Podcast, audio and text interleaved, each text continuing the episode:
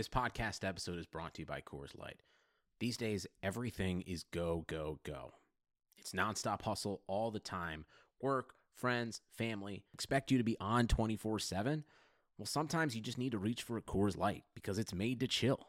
Coors Light is cold lagered, cold filtered, and cold packaged. It's as crisp and refreshing as the Colorado Rockies. It is literally made to chill.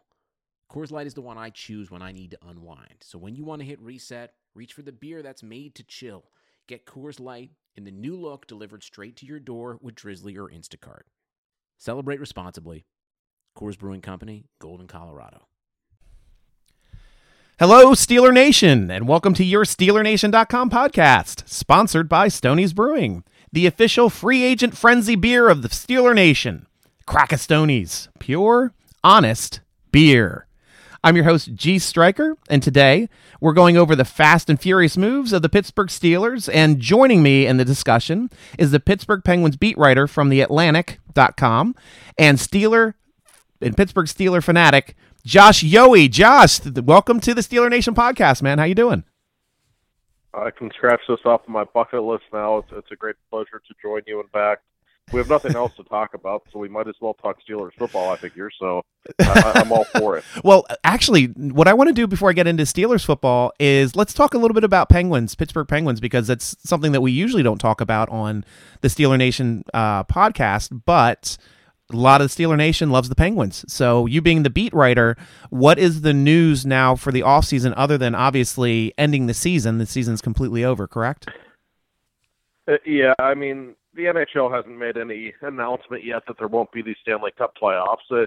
I think, like everybody else right now in the country or in the world for that matter, we don't know when this is going to get better. We don't know when life is going to go back to normal. Yeah. And the NHL, unlike the NFL and unlike the NBA, the NHL really relies on gate money to make its money. It's why hockey tickets are so expensive. Wow. Because they don't have the TV. They don't have the TV money that certainly the NFL has, and really that any other league has. They just don't have as good of a contract. So they'll probably be the last league to finally put their hands up and say, all right, we're not having a postseason now. Yeah. So we might be a ways away from that, but obviously there's a very real chance that that's not going to happen at this point, things being the way they are. So we're just kind of waiting and seeing at this point, but it's not looking great for that. Yeah. Is there any big problems then that the Pittsburgh Penguins would have going into next year as far as losing players? How is the team looking to change then from this year into next year, obviously, if they don't finish this year? Nah, they should still be really good next season. Really, the biggest problem they will have is that all of their best players are another year older. You know, starting next season, Sidney Crosby will be 33. If getting Malkin will be 34. Yep. Crystal Tang turns 33 in a couple of weeks. Oh, so wow. They're still great. Yeah. But, you know, that championship window starts to close when your best players get to that age. And if you just lose a postseason without ever having the chance to play. Yeah. Yeah, that's the biggest concern. But their primary players will all be back next season. There will be some moves to be made, of course, but they're actually in really good shape for the next couple of years in terms of who they have signed. Oh, that's great. That's at least some exciting news for Steeler fans and Pittsburgh Penguins fans moving forward. So thanks a lot for sharing that with us. And obviously, Steeler fans, Pittsburgh Penguin fans, head on over to www.theathletic.com. Check out Josh's articles, obviously being the beat writer, anything Penguins related, he's going to be in the front and center on those articles. So jump on and join Josh and see what he has to say about the Penguins. So switching back over, now that we got the Penguins out of the way, which I love, but unfortunately hockey is one of my favorite sports to watch, obviously, as well. But moving back to football, the biggest move in free agency, which is why the Steelers were doing nothing in free agency. And we saw like leading up into the beginning of free agency, they couldn't really make any moves because under the old collective bargaining agreement, there was a poison pill for teams to be able to do the restructures like the Steelers like to do. Generally, Steelers every year, they find the biggest contracts on their roster and they offer them a restructuring bonus, which is essentially taking their current year's salary, giving it as a signing bonus, and that spreads it out over the rest of the years of the contract, called a restructuring bonus, which works in the same way as a signing bonus. It's just that that signing bonus is always carried out the same number of years from when you first do the signing bonus up to 4 years. Same thing with this restructuring bonus. It just carries, it's, the amount is split over the remaining years of the contract. So Steelers couldn't do what they normally do with those big restructures because they had a rule in place, which was called the 30% rule. And what that entailed was no contract can be different from year to year other than 30% difference. So they couldn't front load one side, get $10 million 1 year, and the next year, or have a person on a $1 million salary, and the next year have them making their $10 million salary, because they restructured all of that into their signing bonus, because that would have been a huge increase, a 900% increase as opposed to a 30% increase, which really screws the Steelers' ability to be able to do anything in free agency. But fortunately, the players did sign and agree to the CBA. It was a really close vote. It's still contentious. And one of the biggest reasons, Josh, that I think that the vote even happened was because they were willing to go on strike. They were talking big, and then this COVID-19 hit, and leagues start shutting their doors. And now they're worried about, like, hey, you know, we have to worry about our health and make sure we have something on the table to take care of our families, because this isn't just a money thing that we can hang on for a year. This is something that affects the entire world. So a lot of people, I said this is probably the reason why they're going to sign the CBA, and it happened. I don't know if you've been following that news at all in the CBA, but were you following that at all, Josh? Oh, sure. And you know, it's funny, the league I cover, you know, always has a CBA nightmare once a decade, and there have been so many work stoppages. The NFL, it's been a long time now. I think in the 80s, was it? A couple of times, I think in the 80s there were work stoppages. Yes. That's the last time it has happened. Yeah. The owners always seem to get what they want in the end, it seems. Yeah. But listen, I think for fans, anytime there's an agreement, that's a great thing. It is. The last thing the league needs is a work stoppage. And, you know, the league got it 17 games, too. And I'm curious to hear your opinion on this, because as a football fan, my first impulse, really for years after they started talking about it, was, oh, this is great, another week of NFL football. Yeah. But then I started paying more and more attention to the Thursday night games, and just how unbelievably unwatchable most of them are. Yeah. And I do worry about how much is too much, and if that does start to hurt the product, because I mean, unless the Steelers are playing or it affects the Steelers, I literally won't watch Thursday night games unless it's a really glamorous matchup, because the quality of play is very clearly poor compared to other games. And I don't know that one more game will have an impact on that or not, but I'm very curious to see if it will. Yeah, Josh, I'm with you on that. I mean, the Thursday night games are nearly unwatchable. The only reason why I was watching Thursday night games, and I think it was 2 years ago, was because, oh gosh, what's his name? The old quarterback, the announcer for Dallas, the old Dallas quarterback. Tony Romo. Romo? Yeah. Romo? Yep. Oh, and Romo's on them, yeah. Tony Romo, honestly, he is the most exciting thing to happen in announcing since Howard Cosell. Oh, yeah. I mean, this guy is just, great. He's brilliant. And I love him because even if the game is crap, he is entertaining. He'll do stuff like they'll pan to the sideline and players will be talking, and then he inserts like word bubbles in their heads as they're talking. And it's just, it makes the process and the show entertaining when the game is not. You know, Troy, I saw a lot of people were critical of CBS for how much money they gave Romo and his new contract. Yeah. I have no problem with it. And it's not, like, everyone talks about how he predicts plays, which is kind of cool because he does. Yes. But it's not even that. It's just the way he will walk you through, hey, this is what Tom Brady's thinking right now. Yes. Or this is what Ben is thinking right now. And the way he explains the game, he doesn't talk down to people. He doesn't. But whether you were like, John Madden was great for football novices, I think. Yeah. But for those of us who know the game, it was like, yes, John, we know you have to block someone. Like, you know. Yeah. Whereas Romo is certainly more sophisticated, but he's just so incredibly likable. He is. I can listen to Nantz and Romo all day long. Me too. Like, compared to Collinsworth or Troy Aikman. Oh, gosh. Even a contest. Yeah, and Joe Buck and Aikman, yeah. Oh, God. Not even close. It's unbelievable how good. I mean, Nantz is great, too, but, I mean, Romo is... No, I will watch any game where he's the broadcaster. I completely admit I learn things. Yeah. And it's just pleasant to hear the guy talk about football. It really is. It is. And he has an excellent way of letting just the average fan know more of the game than we did when we were watching it. I mean, you and I are huge fanatics. We watch a ton of football. We know a lot of the rules, and he's showing us different ways to look at the game. And it's the first time also that a quarterback that was an announcer, and we've had quarterbacks that are announcer, you know, Boomer Esiason, who's still pretty good in his own right. But sure, he actually, like you're saying, goes into the mind of the quarterback, reads the defense as he's announcing. Oh, yeah. Which is yes, something we've never gotten before as fans, which is really interesting to see. And then if they actually execute it that way, he looks like a genius, or he looks like he's Nostradamus predicting plays. But all he's doing is reading the defense. That's the only thing he's doing. Yeah. He's fantastic at it. And more power to him, because ESPN was trying to steal him away from CBS. And CBS had to make that big contract to keep him, and I think they did the right thing, because honestly, that guy is gold. Like we're saying, like an unwatchable game is watchable with Nantz and Romo, because Romo is that good. No, he really is. It's funny. I know some people in that line of work, shall we say, and I know for a fact how much power Jim Nantz has at CBS. Yeah. And I had a couple of people tell me, like, they will never let Romo get away because Nantz is obsessed with this guy. Like, Nantz wants to finish his career with this guy. And it was insane, too, because it was Romo's first year. He's never done announcing ever in his career. He started off in the one slot with Nantz, and they ran that tells you how good they knew he was. Yeah. I mean, you just don't...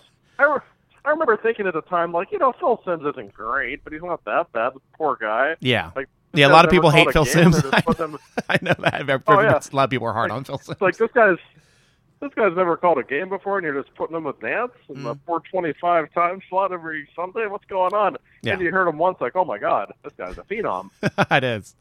Yeah. So yeah. Well, getting back on topic, I love that we get off on tangents. This is going to be a fun podcast, Steeler Nation.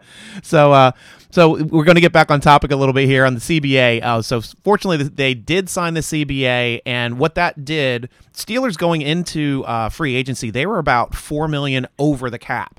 So they couldn't make any moves. They couldn't re-sign Bud Dupree. They could cut people. The only thing they could have done is cut enough people to get Bud Dupree on the roster and make small restructures to make some room to, you know, maybe do some small moves. But that opened the floodgates when the NFLPA agreed on the CBA.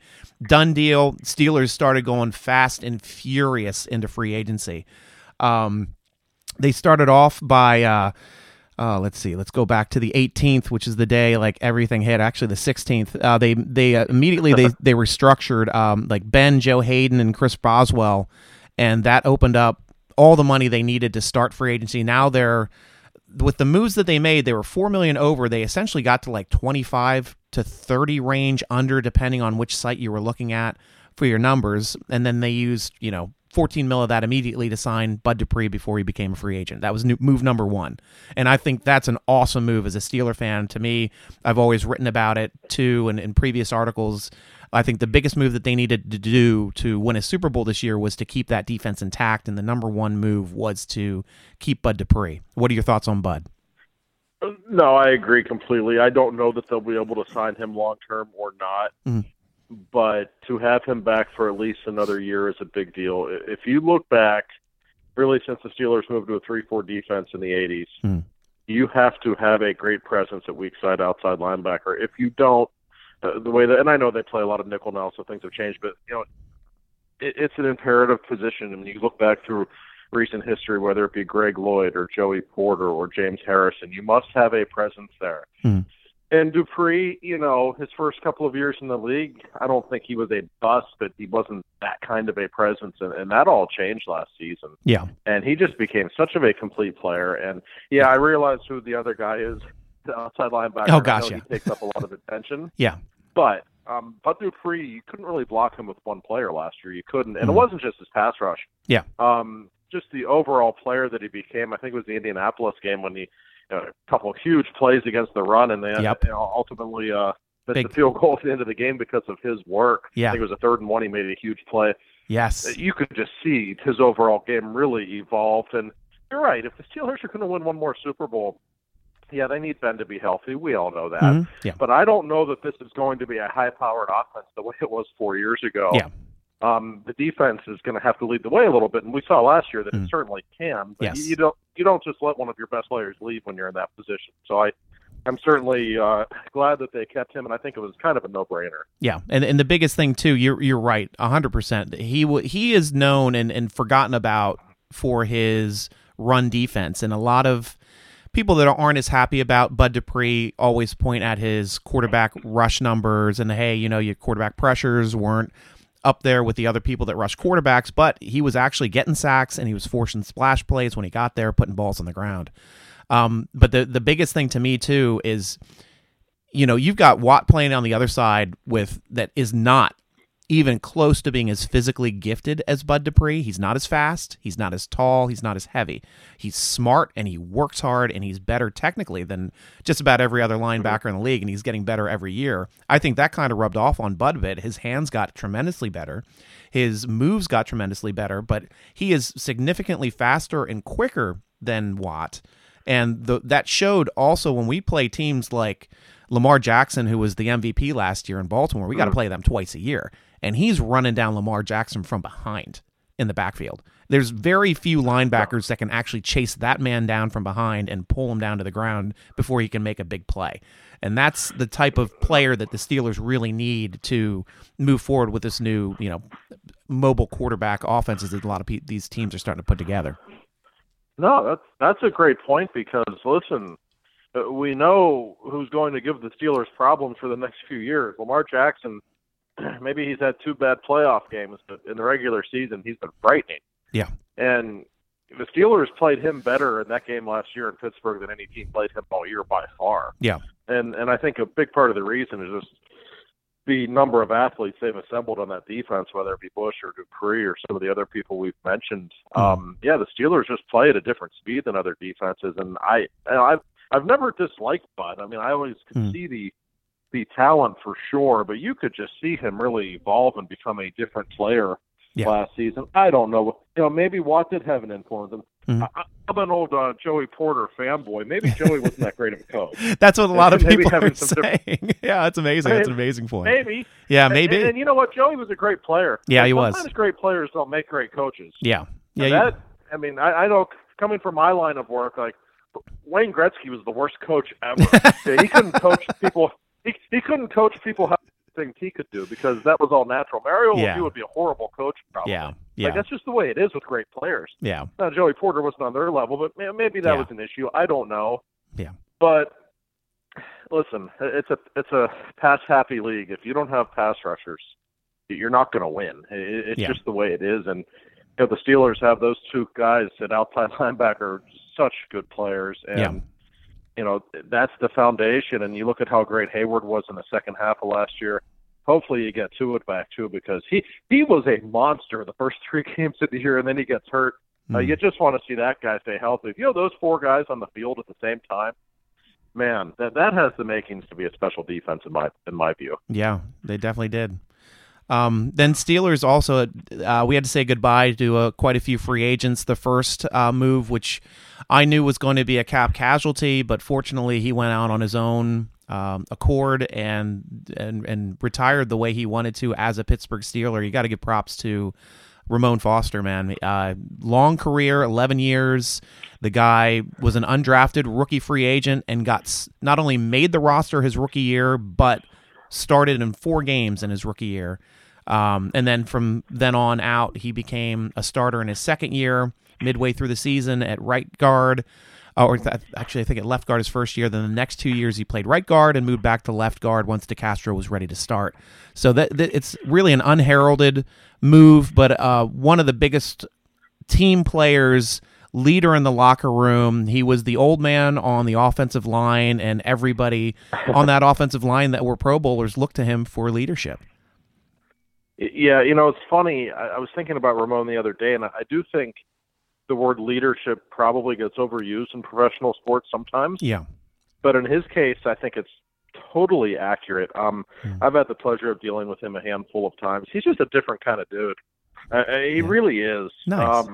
He is the most likable, most intelligent, just most interesting athlete you'll ever come across. Athletes get stereotyped a lot. being dumb jocks or whatever, but he is anything but. And I do think they will miss him in that locker room. I think he played a pretty vital role, in fact. So I will say, I think he had slipped a little bit. I don't think he had a great year last season. And I think we saw that offensive line in general was a little disappointing. And, and I realized they had a really tough task with Ben out of the lineup and so many other injuries. There was probably only so much they could do. Yeah. But I felt like the level of play from that group dropped last year. It did. Maybe he was a part of it, so maybe it was the right time for him to go anyway. And, he will be missed, both, I think, somewhat as a player, but very much as a person. He was a big guy in that locker room, for sure. He definitely was, and I will miss him. I know definitely Pouncey, and Ben already has tweeted out stating that, you know, I think his biggest regret was that he never won a Super Bowl with Foster because he felt that Foster deserved to be a Super Bowl champion. One interesting aspect, too, is there's a new list that happened with the CBA, which is what Ramon Foster is on. He's technically on the retired list, which means the Steelers do retain his rights should he ever want to come back. And that's something to keep in mind down the road. If the Steelers get in a situation where they have injuries at guard and maybe are getting toward a playoff run, I wouldn't be surprised to see Foster come back on the roster from out of retirement to help out for the run. I guess stranger things have happened, right? Not the worst thing in the world to make the call down to Tennessee. Hey, Ramon, on a few $100,000 to come on up for a couple weeks. What do you say? Stay in shape. I don't know. I guess it's certainly a possibility, but I am curious to see how things shape up with the offensive line. There are a couple of mainstays there. We know, you know, center and left guard and left tackle. We pretty much, or right guard rather, we know who's playing there, but there are a couple of question marks on that line now, and it has been such of a strength for about 4 or 5 years. You certainly don't want to see that line deteriorate in Ben's final year, so that could certainly be an issue if it were to happen. So I am quite curious to see how things line up there for sure. And another big move, too, was the Steelers let B.J. Finney go. He signed a $4 million a year contract with Seattle, and that was something that the Steelers couldn't really afford because that was essentially the same price that Foster was getting at that position. I think they were probably hoping for around a hometown discount around $3 million a year, knowing that the Steelers were his favorite team. They were hoping he'd stick around, but money's money when you see your first contract in the NFL, and he moved out to Seattle. So it was a little bit of a miss, but fortunately for the line, they ended up bringing in, Stefan Wisniewski from Kansas City, who just he's a really cagey veteran, understands the interior of the offensive line in the NFL, plays center at a high level, plays guard at an even higher level. And interestingly enough, he's just had one of these careers where he's played in 2 of the last 3 Super Bowls. He played and started at guard for the Eagles, played and started at guard down the stretch for Kansas City. Also, when their starter came back and was ready for the Super Bowl, they kept Wisniewski in there smartly. So Steelers, I think, got a nice diverse piece there to help them out and may even be an upgrade. Definitely, I feel it's an upgrade at the center position. I think he's a better center than BJ was when he would fill in, but BJ, I think, had a higher ceiling as a guard, being a younger player, but this guy's just so smart. He knows what he's doing. Yeah, BJ was a tough loss. I really liked him. In the games we saw him at guard, boy, he could run blocks. That's for sure. Yes, he could. He can move people. So it would have been ideal to keep him. However, Wisniewski's a nice player, and you know, I don't know him personally, but from what I have been told, you know, he's the kind of guy, he doesn't really have an ego. If you want to make him your swing guy, and for, you know, us old-time Steelers fans, a guy like Justin Strelzik who could play any position on the line, maybe he wouldn't start when everybody was healthy, but he's everyone's replacement. And he's a good one. That's a nice guy to have, and you know, he might well start at guard anyway. I wouldn't be at all. So I would guess maybe that's the plan. I don't know that for sure. There are some other options. I know someone talked about moving Filer over to guard, perhaps, and you know that's what training camp is for. But that's a solid NFL player yeah, who's not going to hurt you no matter where you play him. And also, I love Pouncey, but he's getting older. He does get hurt a lot. Yeah. So it's still a real nice guy to have to back him up as well. Yeah. Yep. And Steelers lost another big player on the defense, which unfortunately had to be a cap casualty with all the talent that they have across the defensive line. You already have Tuitt. You already have Hargrave as your main guys. You pay him a ton of money. Hargrave was doing an awesome job in spelling out when Tuitt went down, showed he can rush the passer, really excellent at rushing the passer, really good at taking up blockers on the run, making tackles, and he was just one of those players that the Steelers couldn't afford since he ended up signing a contract, which is essentially a 3-year, $39 million contract with the Eagals, which averages about $13 million a year. So that was a huge payday, and obviously with the Steelers having to, it came down to having to decide between Hargrave and Bud Dupree, and obviously they know that they have that Hargrave is a support guy. When Tuitt and Heyward are healthy, he's coming in as an extra added bonus, or you could have all three of them in there if you were doing a 3-4 on certain downs or more of a run defense. But he's a big loss, but obviously he ended up being the biggest financial loss or financial cut that the Steelers had to make this offseason. Yeah, and I think everybody knew he was gone. That was a foregone conclusion. You can't keep everybody. Yeah. You know, interior pass rushers are hard to find. Mm. You get a guy like him in the middle of the line who can give you 7 or 8 sacks a year. There's only so many guys in football who can do that. It's a specific skill. Yeah. And, you know, I don't blame the Eagles for paying the guy. I get it. The Steelers knew that would happen. The one thing, and I'm not trying to take a shot at Javon. He's obviously a very good player. Yeah. I never found him to be that great against the run, however. And the Steelers, as good as the Steelers' defense was last year, really for 2 or 3 years now, the run defense has not been that great. Yeah. And I'm not saying he's why, but he wasn't exactly a Casey Hampton type who was taking away 2 blockers every play. And that wasn't his thing, I realized. Mm-hmm. But the run defense, to me, was a little disappointing at times last season. So I don't think losing him, I don't think they're hurting themselves, at least in that regard.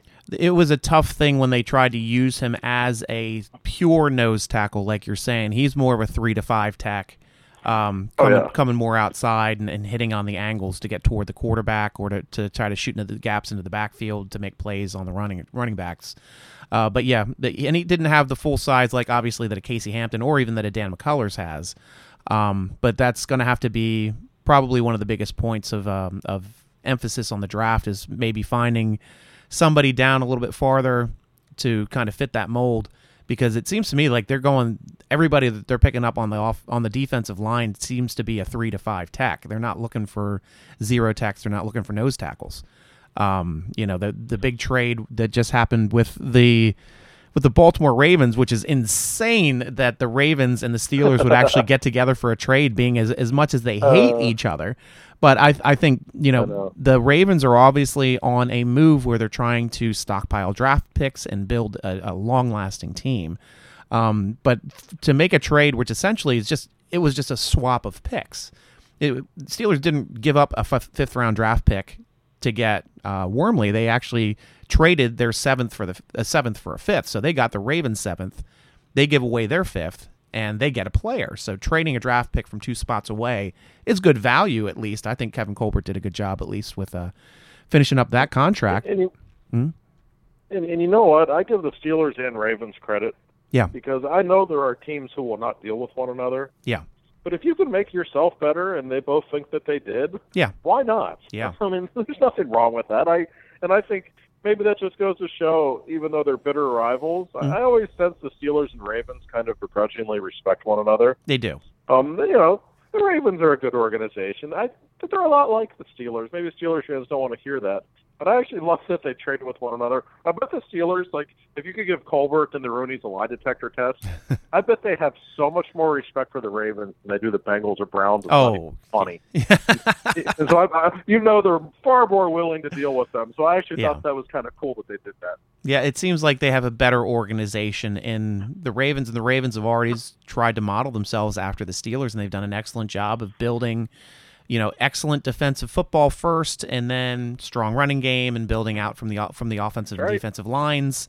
And they're smart about it, because you have a team like the Bengals and the Browns that year after year chase skill players, get these great skill players, but you have no big, offensive linemen or defensive linemen to let those skill players shine, and they don't shine. And so they're doing it a smarter way over in Baltimore, and that's actually where I'm living currently. I'm close to the Baltimore area. I'm in Mount Airy, Maryland. So I have to hear from my Ravens friends a ton. Used to work for the Ravens back in 2000, 2001, running their training camp promotional events for the kids and the pregame promotional events and games and stuff. And we had a blast doing that. But yeah, obviously still, I'm a Steeler fan through and through. Even when I was going there, I was happy the Ravens came into town because I was like, hey, I get to see one Steeler game a year from home. So that always worked out well for me, and that was the only day I wouldn't work, and I'd show up in my black and gold and go watch the game. So that worked out well for me. But Chris Wormley was interesting because I was expecting the Steelers to go out and grab a zero-tech, one-tech, somebody that's a big run stopper, and he's good. Mm-hmm. He actually is an excellent run stopper. He's actually a much better run stopper and keeping clean off the blocks. He's really excellent hands. Good job of pushing offensive linemen around to get and to create space and have vision in the backfield to disengage and make tackles, and he does an excellent job at that. So I don't know if the Steelers are going to try to throw him more into the center of the line, but it's another one of these 3-5 tech guys that they love. They love these athletic 3-5 tech. You got Alualu, you've got Heyward, you've got Tuitt. I mean, it seems like they've almost given up on the nose tackle position as being a point of emphasis, and they're more of like a two-down lineman team now. And it's kind of been showing here for the past, 3-4 years. They've been kind of transitioning to that. But they have. And the league has just changed so much. And you got the sense a few years ago that they were kind of behind the times a little bit with the way teams would just spread them out and just destroy them, especially the good quarterbacks. And I think finally they think, we can't keep doing this. I mean, it's great that we have the base 3-4 and that we can still stop the run, but if we're going to let teams slice and dice us through the air all game, what's the point? So I certainly do sense the change, and maybe Big Dan McCullers is good enough to be that, run stuffing nose tackle in situations when you still need that. He's certainly big enough. We know that. Yeah. I don't think he's a bad player, but I feel like he's been on the team for quite a while now, and we still don't really know what he is. He's just kind of a mystery to me how good he is. I don't know. He just hangs on the roster. The guy is always on the roster. It's amazing. I think I saw Chris Adamski tweeted out, I think he is the 10th most longest tenured athlete in Pittsburgh sports. Yeah, he is. You look at the list, it's like Roethlisberger, Crosby, Malkin, and you keep that in Dan McCullers. Oh my God, that's amazing to me. It is, because he's never been that guy. I mean, he's had his moments where he's done well in run defense, and that's what he is. He's not that guy that's going to get you a sack. Though he has gotten sacks in the past, and usually they're off of just strict, power plays where he's throwing the center back into the quarterback. But yeah, he's known as, he's really the only zero tech the Steeler has on the roster that's a legit zero tech. And they, not only is he rostered so much, especially even last year, he wasn't even active for most of the year last year. So they didn't even try to commit to having a nose tackle in the run defense last year. Same thing with LT Walton, who would have been another, zero tech that they would have utilized in that spot. Bug's the same way. He's another 3-5 tech guy. it's just this. They're looking for athletic defensive linemen. They found that that's what they want. So McCullers looks like, and I was surprised because I just did the research on the free agency stuff, and when I went through the roster, I'm like, holy crap, Dan McCullers is still on the roster. It's like they do have a nose tackle on the roster. So, hey, at least they're just drafting for depth if they're trying to find a nose tackle in the draft. They got Big Dan there. He's still going to hold down the fort, and I'm sure they're going to find somebody late in the draft that'll at least have the body type and the experience of playing the nose, because it is something that Steeler fans still pine for since the Casey Hampton days, because that guy controlled the center of the field.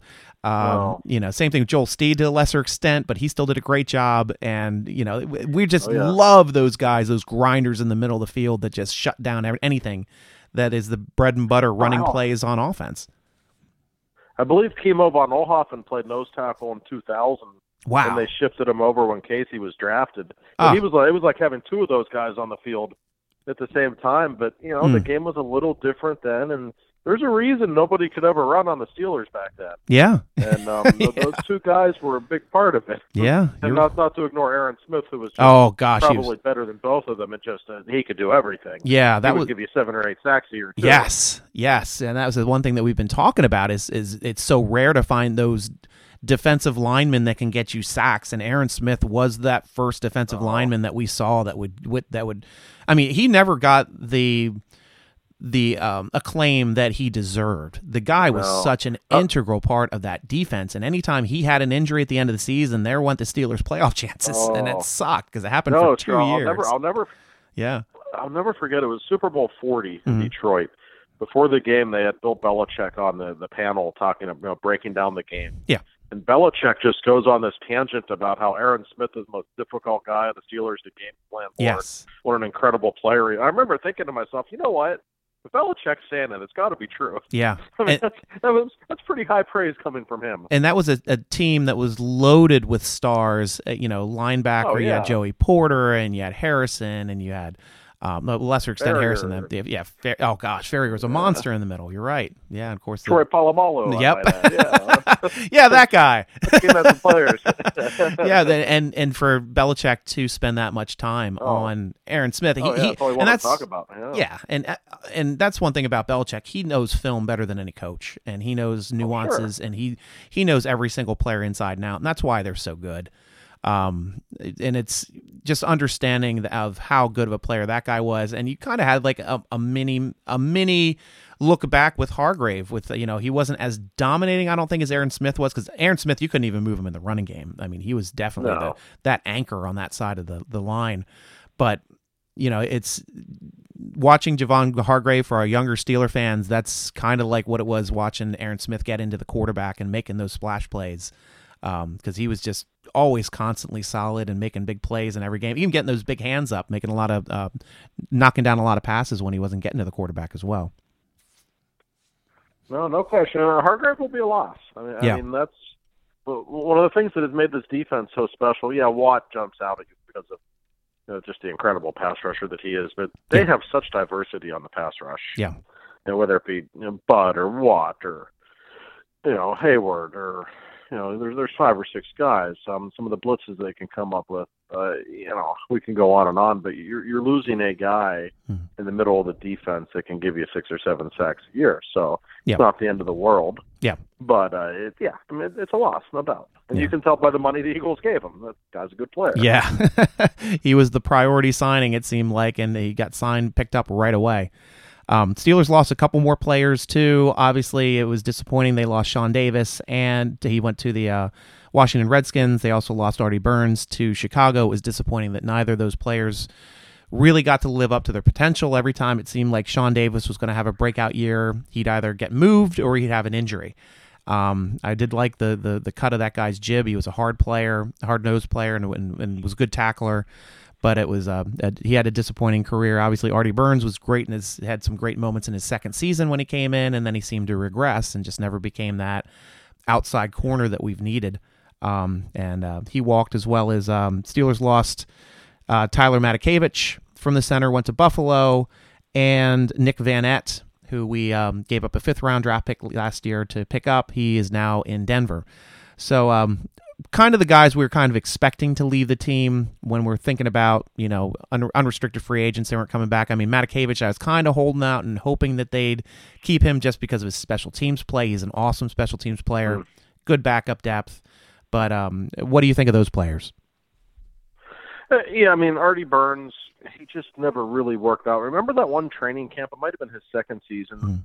And all the reports from Latrobe were, he's giving A.B. trouble in camp. He's giving A.B. trouble. He's following him around everywhere. Yeah. A.B. can't go. I don't know what happened there, but he just became a disaster. And I think Artie's the classic kind of guy that just needed a change of scenery. Yeah. Now, you can see some of the physical ability there for sure, but he had to go. And, Sean Davis wasn't a bad player. He did some good things. Unfortunately, the enduring memory of him for me will be trying to cover Gronk the Patriots. That was a tough game for him. Gronk might, Dak might be the best tight end ever, so yeah. I'm not going to blame that. Frankly, some coaching, you know, things could have been done a little differently there, I think. Yeah. They were leaving the poor guy out on an island against him, and nobody on that team could have covered him one-on-one. No.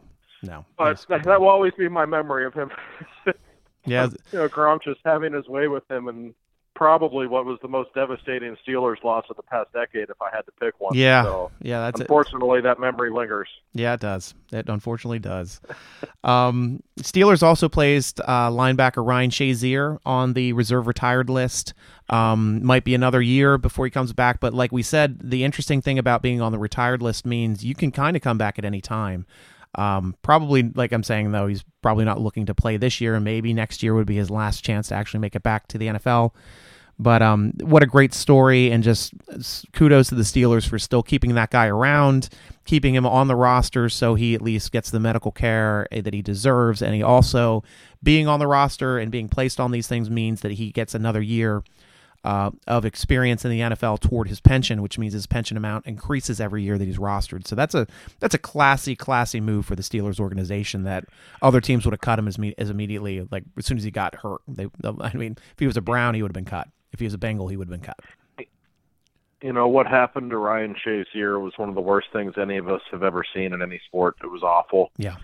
But I have to say, in the aftermath, it has been such of a feel-good story. Mm. I mean, the way the Steelers have treated him and just how nice it is to have him around, you can tell. You know, he's like having a coach out there, basically. I mean, yeah. The impact he has had on especially the younger players, it's very evident.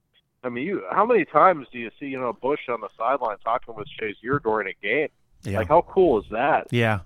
And I give the Steelers credit. You know, they have made sure that he is taken care of financially, as they should. Yeah. I mean, it's the right thing to do, but I don't know that every team would. No. They do. Mm-hmm. They take care of their own, and he has done so much good work on it, you know, off the field since then. I don't think he's ever going to play football again. I hate to – yeah. Realistically speaking, I don't think any of us really thinks that. Yeah. But you know what? They've made the most of the situation, and I give Shazier and the Steelers so much credit. I really do. Yes. Yeah, I do too. And moving to the restricted free agents that were on the roster, the Steelers made a couple moves there in that respect. They ended up signing Zach Banner to his original round contract. He got an original round tender, which means they got to give him a little bit less money, which means being signed to the original round tender, for Steeler fans that may not know, means that if somebody makes an offer and takes that player, they have to give up the draft pick from the round that player was taken.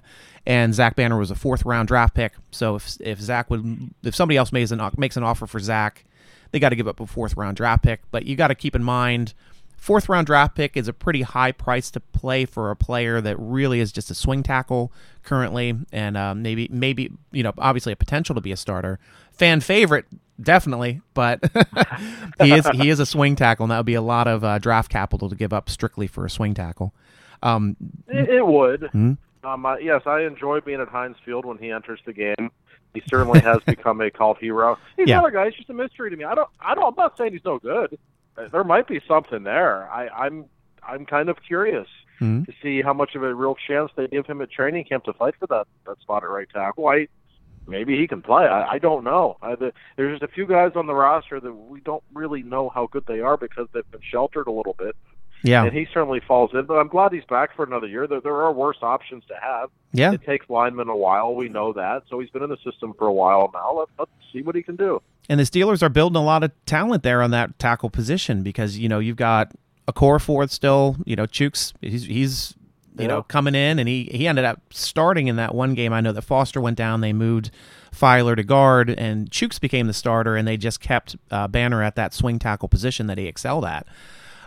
So, you know, it's going to be interesting this season, and it may come down to they may still keep, you know, Chooks, Filer, and Banner at tackle, and if there's an injury to, you know, Wisniewski, move Filer over and then just go business as usual, throwing the other tackle in. So Filer may be the starting right tackle and backup left guard going into the next season, depending on how things shake out. You know, there's some depth on the roster too. I know Gray from Maryland showed he was really position flexible last year. He was drafted. And he was, showing some good points in training camp, and they ended up putting him on the practice squad for the year. So it'll be interesting to see what he does in training camp as well, because he's got a real shot to being one of those interior guys that they love to switch between, center guards that they keep active on game days. It's nice to have some depth at that position. It's just, there are question marks for sure, but they have legitimate NFL players there, and there's something to be said for that. Mm-hmm. Yeah, and then obviously we were talking about Filer. He was also a restricted free agent. Steelers gave him a second-round tender, which is dirt cheap for a starting right tackle in the NFL. I think that would be the only player on our roster that is a restricted free agent that another team may target. But, for me, at least for the value of it, it was smart that the Steelers, locked down a starting tackle no matter what, restricted or not.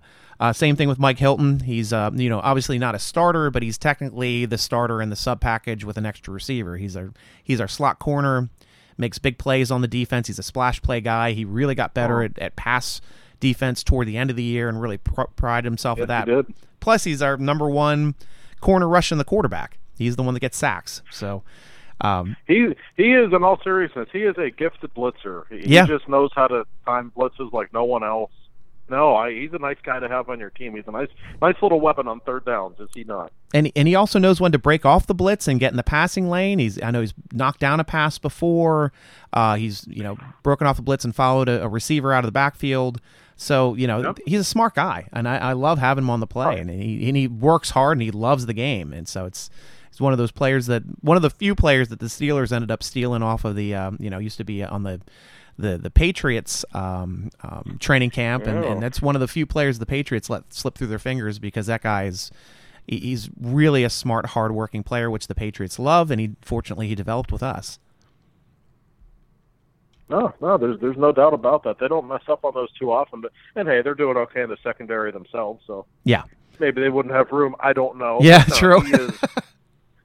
But he is certainly a nice player. The Steelers have a better situation at cornerback than they have had in ages. It's been a position that's been a problem for so long. Well, Steven Nelson came in and really played high-caliber football all season. Joe Hayden, he's gotten older, but the guy could still play. Yep. But him in the slot and Sutton, you've got some real options now. Yeah, you do. And that's a good thing to have. This is one of the deeper Steeler teams we've seen in a long time, I think. Yeah, it's a long time coming from, Blake and Burns, and that those watching those guys play corner was so difficult to watch, because those guys couldn't, Blake couldn't stay on his feet when somebody would make a double move, let alone cover anybody. And it's the defensive secondary has come a long way, especially at corner in the last 3 years. But as a Steeler fan, we're happy to see them being able to make plays as opposed to, getting embarrassed. One other person I wanted to really highlight, and this is a guy that I thought was a huge must signing for the Steelers to keep consistency moving into going for a Super Bowl this year, and it's a player that nobody thinks about. It's your long snapper. It's Cameron Canaday, and the guy is nothing but solid. And he's been working his tail off, and he doesn't make mistakes. Steelers have shown, this is the guy that they keep on contract. They've only had, I think Cameron Canaday is their third long snapper since 1999. Their third. That's amazing. Yeah. And go ahead. A bad long snapper can destroy a season in a hurry. So if you have one you trust, you don't let him go away, even if you maybe pay him a little more than other teams. Now, other teams would overpay too for a guy like that, I assure you. Yeah, definitely. Now we get to talk about, one other terminated contract. There was one other cut that came as a surprise, I guess, to some of the Steeler fans, with them dropping Roosevelt Nix, because Rosie was a huge fan favorite, huge hitter on special teams. Unfortunately, he had that knee injury last year. He was only active for one full game. That was the game that Connor ended up having over 100 yards because we had a working fullback, came in crushing people, because he got injured in the first game, hurt his knee, didn't come back until right after the bye week, had that huge game after the bye week, and then in the next game he got hurt.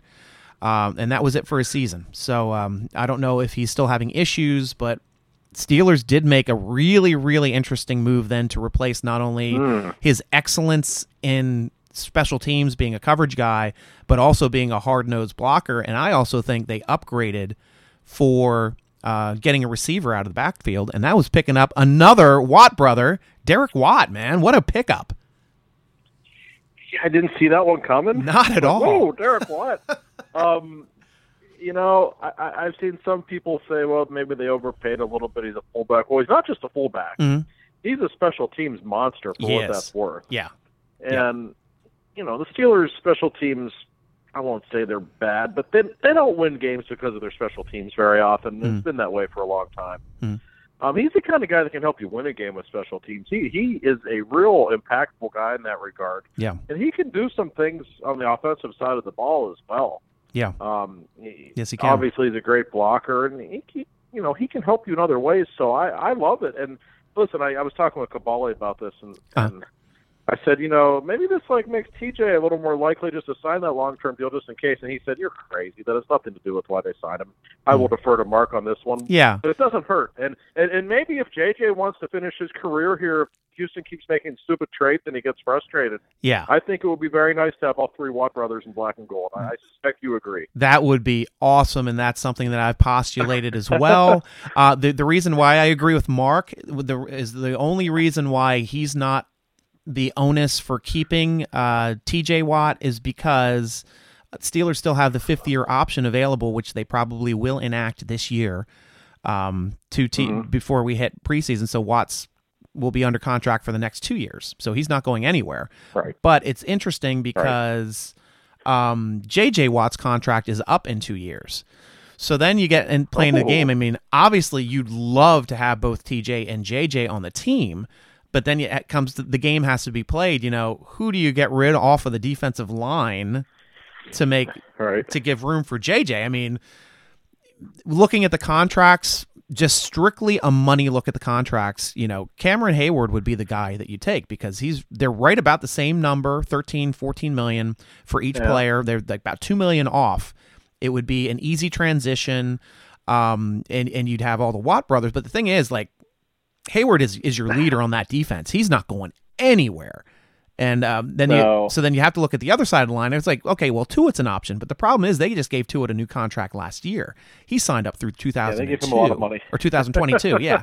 Yeah, so well, it's probably a pipe dream, but and also JJ's not a spring chicken and he gets hurt a lot. So I don't know what he'll have left in a couple of years, but it's cool to think about regardless. It is. It definitely is. And and it's so great too just to have the Watt brothers. I don't know if you follow them on Twitter, but they constantly are digging at each other just the way brothers do, but they're so damn competitive about everything. It's so amazing. And one of the biggest burns that I know that JJ gave to TJ was, saying he almost he's complaining because he almost looks like it because he's saying about how good of a player he was being all pro. It's well, yeah. And you almost became the, defensive player of the year, speaking from a guy who's won defensive player of the year, digging at his brother. So that's going to I will say JJ pushed very hard for his younger brother for that award all season on Twitter, however. I'll give him credit for that. Yeah, and I thought he deserved rightfully it. Rightfully so. I honestly thought he deserved it. I think that was an amazing year by a player, and he was just a monster and a game changer in every game.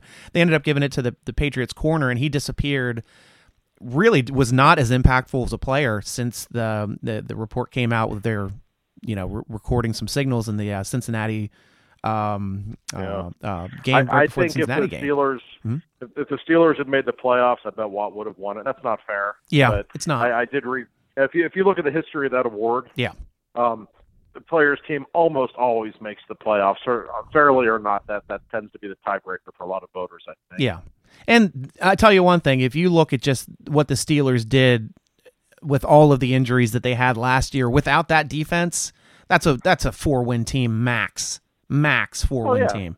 They won so many games on defense last year, and Watt was a big part of that. So that's unfortunate, but you're right. It's having that stigma of playing that extra game, having that extra visibility, because they don't announce the defensive player of the year until, you're 2-3 weeks into the playoffs anyway. So, it is what it is, but I think it gives him a little bit of an extra fire and an extra kick, and you know the guy wants to get better, and he's one of those players that just lives, eats, and breathes football, and that's the Watt brothers, man, and you're getting that same player now on special teams and fullback, and that to me, that's something to get excited about, because I loved me some Rosie Nix. Don't get me wrong, because my seats in Pittsburgh are right there, so I'm watching from the backfield angle, and I just always keyed on Rosie Nix, watching him hit that first guy in the hole. Yes. And you could hear the pop every time. I'm a Rosie Nix guy myself. Yeah. But I think Watt is a more versatile player, probably. Definitely. And, less wear. He doesn't get hurt either, knock on wood, of course. Yeah. But he's been really durable, which is a nice thing. Yeah. And, the more Watts you can have on your team, I never look at that as a negative. You just want them around. Not only are they great players and winners, but there's just kind of a positive energy about them.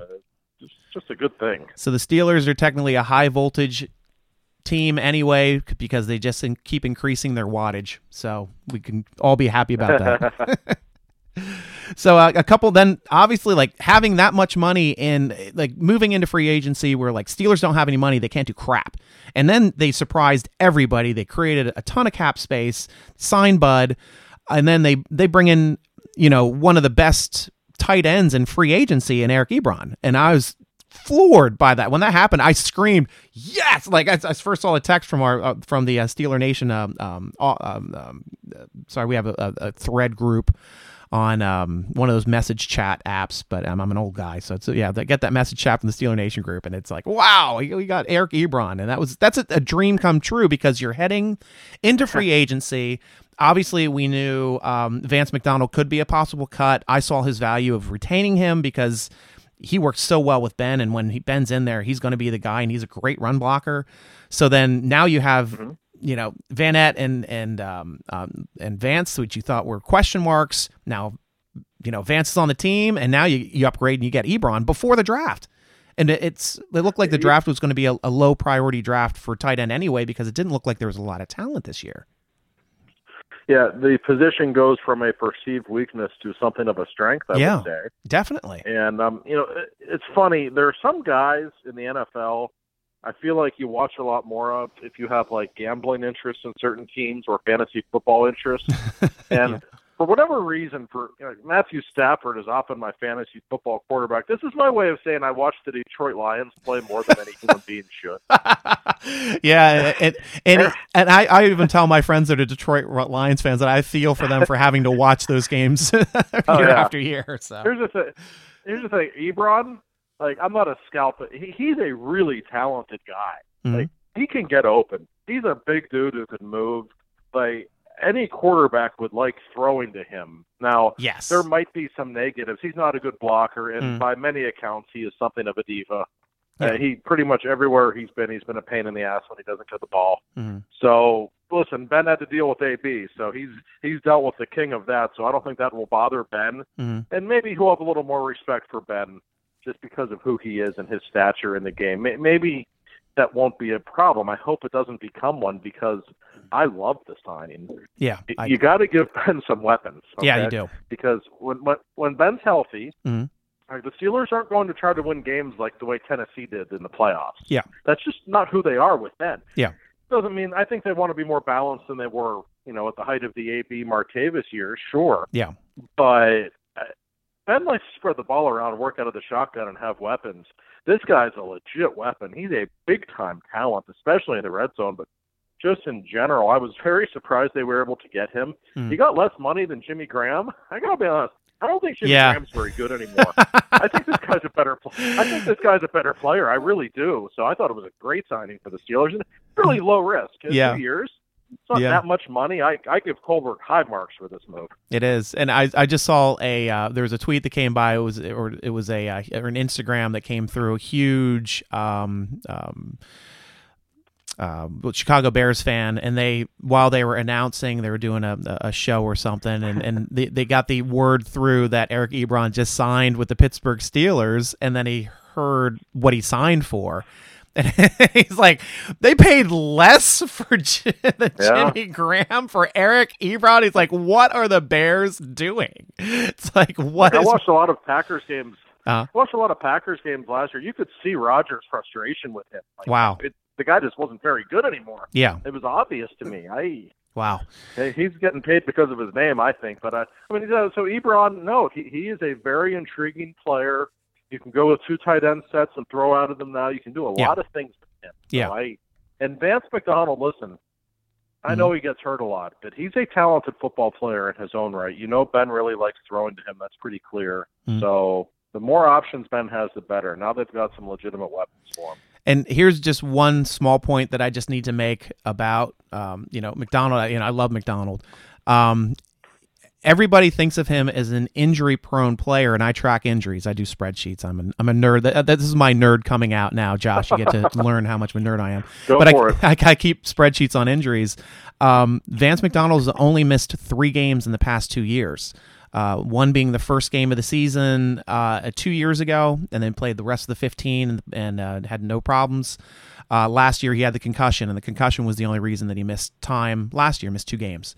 So, he gets that idea of being injury prone. I think it's kind of unfairly put on him. Pouncey also got that thing put on him earlier in his career as well. A big part of that was, DeCastro landing on him and taking out his knee for the year. I'm glad you brought this up because since you're an expert on this, I want to bring this up as well. Sure. It's I'm very much a Ben guy. Yeah. Some people that hate Ben. I'm a Ben guy. I actually think he's underappreciated all time. Yes, definitely. And he has this rap for always being hurt. Mm-hmm. Before this past season, he never missed that many games. Yes.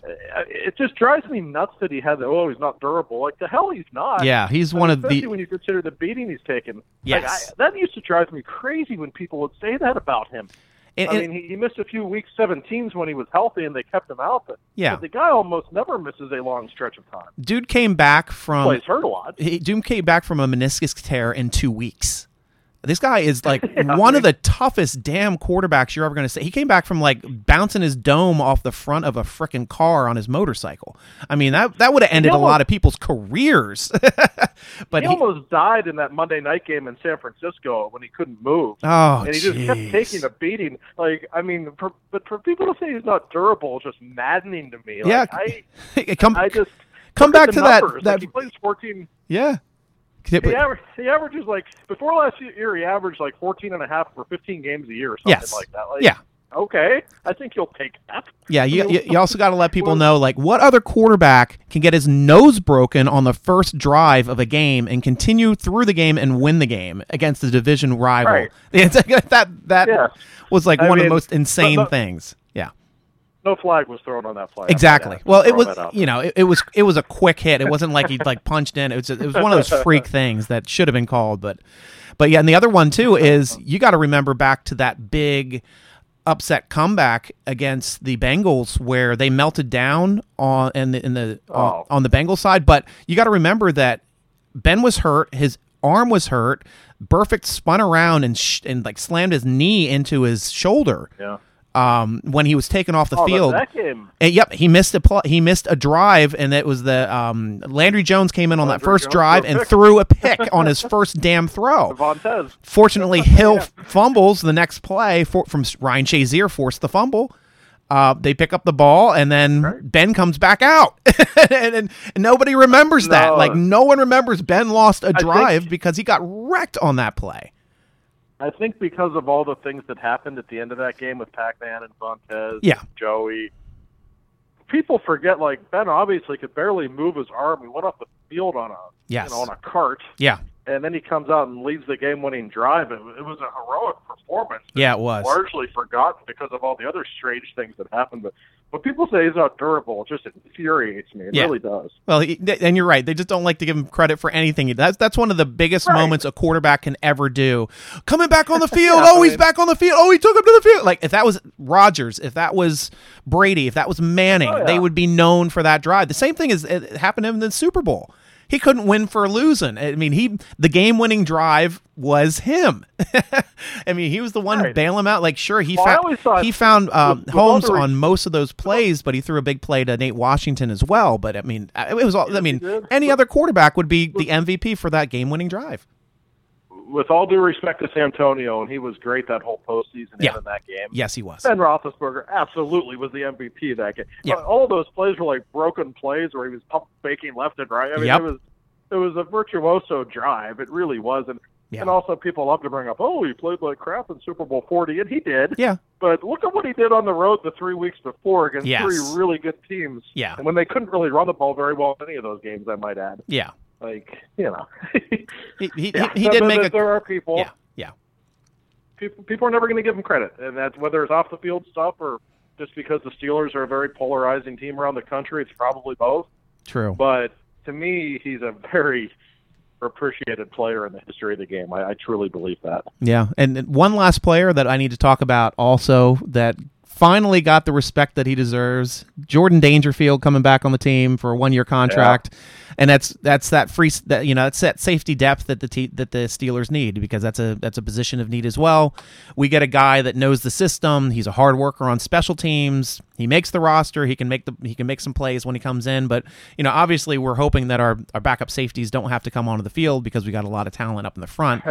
But drafting a safety with talent might be a point of emphasis now that it seems like a lot of the tight end now is off the books. You retained Bud Dupree, so outside edge isn't as much of a need. You need some depth there. You need some depth at inside linebacker. Always need depth at offensive line, but they're drafting for depth now. There's no starter they need to draft for anymore. Possibly a guard would be the only outside chance of finding a starter in a draft. No, and that's a good thing. Even though they don't have a ton of draft picks this spring, they certainly have some leverage now, don't they? And those are often when the best drafts pop up. You don't want to be reaching for people, as they famously did with Troy Edwards once upon a time. Guys like that, you don't want to do that. Yeah. It was 1999, they needed a receiver, so they took Troy Edwards when John Tate and Javon Curse were on the board, for God's sake. I know, right? You don't want... You don't want that to happen. You just don't. And they don't have to force anything right now, which is a great thing, and good for Dangerfield. And I like these guys who are good special teams players, too. That really does go a long way, in my opinion. They could have, I think, a really nice-looking special teams unit now. Maybe special teams aren't what they once were because every kickoff goes through the end zone, I realize. But nonetheless, it's not a bad thing to have. And no, he's really a nice player. Good for him. He's just one of those guys who finds a way to stick on the roster, and there's a reason he's doing it. Yep. No, you're right about that. And I guess we're coming down to the last players on the Steelers roster that were rostered last year that were unrestricted free agents that currently haven't signed yet with another team. We're keeping an eye on them. Obviously, Mark Barron and Anthony Chiquillo, two players that should find teams. Other ones that might be a little tougher will be LT Walton, Johnny Holton, and Levon Hooks. I know Walton and Hooks were defensive linemen. Johnny Holton was the polarizing fourth receiver that they threw on the field that couldn't catch coronavirus in the Wuhan district of China. But best of luck to him moving forward, and I hope he does well. But and then Rosie Nix, obviously he was cut.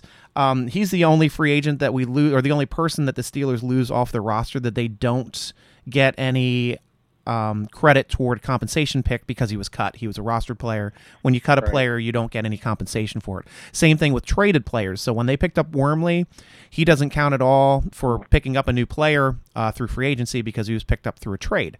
So now the Steelers have a plus-minus value because they lost Hargrave, which is going to be the biggest loss. That's the biggest number, staring around $13 million a year. Sean Davis getting $5 million a year. B.J. Finney getting $4 million a year. And it looks like Matakevich $4.5 million a year. That's a big number too for a backup special teams player. Like it looks like the value now, like about what we paid for the Watt brother, the new Watt brother. But yeah, and then losing, bringing the people in. Ebron is the biggest contract so far that they brought in, and that's a $6 million. So you're going to get a lot of value here with your players coming back and forth, and it looks like it's going to probably work out to multiple players. Might be on the cusp of getting a third-round comp pick next year, but I definitely think they'll get a fourth, and it looks like they'll probably end up getting a sixth and a seventh in as well. Yeah, there's nothing wrong with that, and really the names you mentioned are not going to make or break them. God love Johnny Holton. Yeah. He's really fast. Yeah, he is.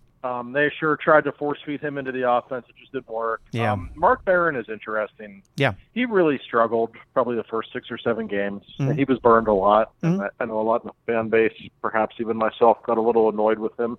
Yeah. And the funny thing about him, from everybody I talked with who covers the Steelers in training camp, mm-hmm. he was a monster at training camp every day. Yeah. Like everybody's saying, this guy's a stud. Like, wait till you see him play, and it didn't pan out. But then in the second half of the year, he was actually pretty good. Yeah. His coverage really improved. So yeah. I doubt they wanted to lose him. Yeah. I just think that was a cap situation. Mm-hmm. I actually think they probably liked him. Yeah. But you still have a couple of really good players. An inside linebacker with Bush and Vince, and, you know, you can't keep everybody. That's just the sad reality of the salary cap. But that said, I certainly think they can survive without him. Yeah, and that's where the Steelers are at now, because now you're getting into the second week of free agency. The big runs have already been made on the players that are high targets, and now you're left with the guys. And, you know, this is what the Steelers really do well, because I don't see them obviously pulling up any large players anymore for free agency, but they might make a minor trade or make a minor move of picking up a guy that, you know, that's of value, that can help them out in depth. And honestly, Mark Barron is one of those guys they're going to keep in the back of their mind, because now if you can get Mark Barron back on the team for $2 million, and he's playing the same role that he played last year. I mean, hell yeah! I mean, that's a hell of a move that the Steelers could make. Even bringing back Chiquillo, you know, on a $2 million contract or something like that. But I know, like, seeing what Rosie Nix made, or not Rosie Nix, but seeing what Matakevich and seeing what, you know, Watt made, being special teams players and good. And Chiquillo is a good special teams player.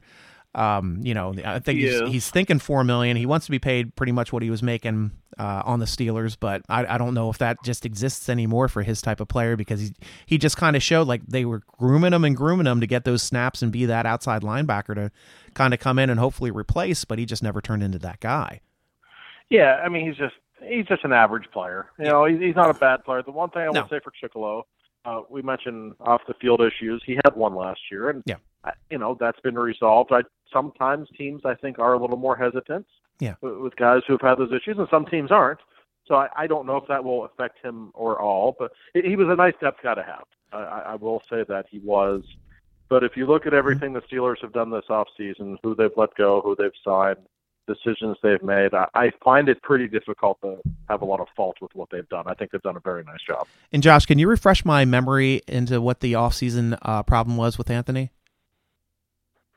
About what? No, you said he had an off-field issue. Yes.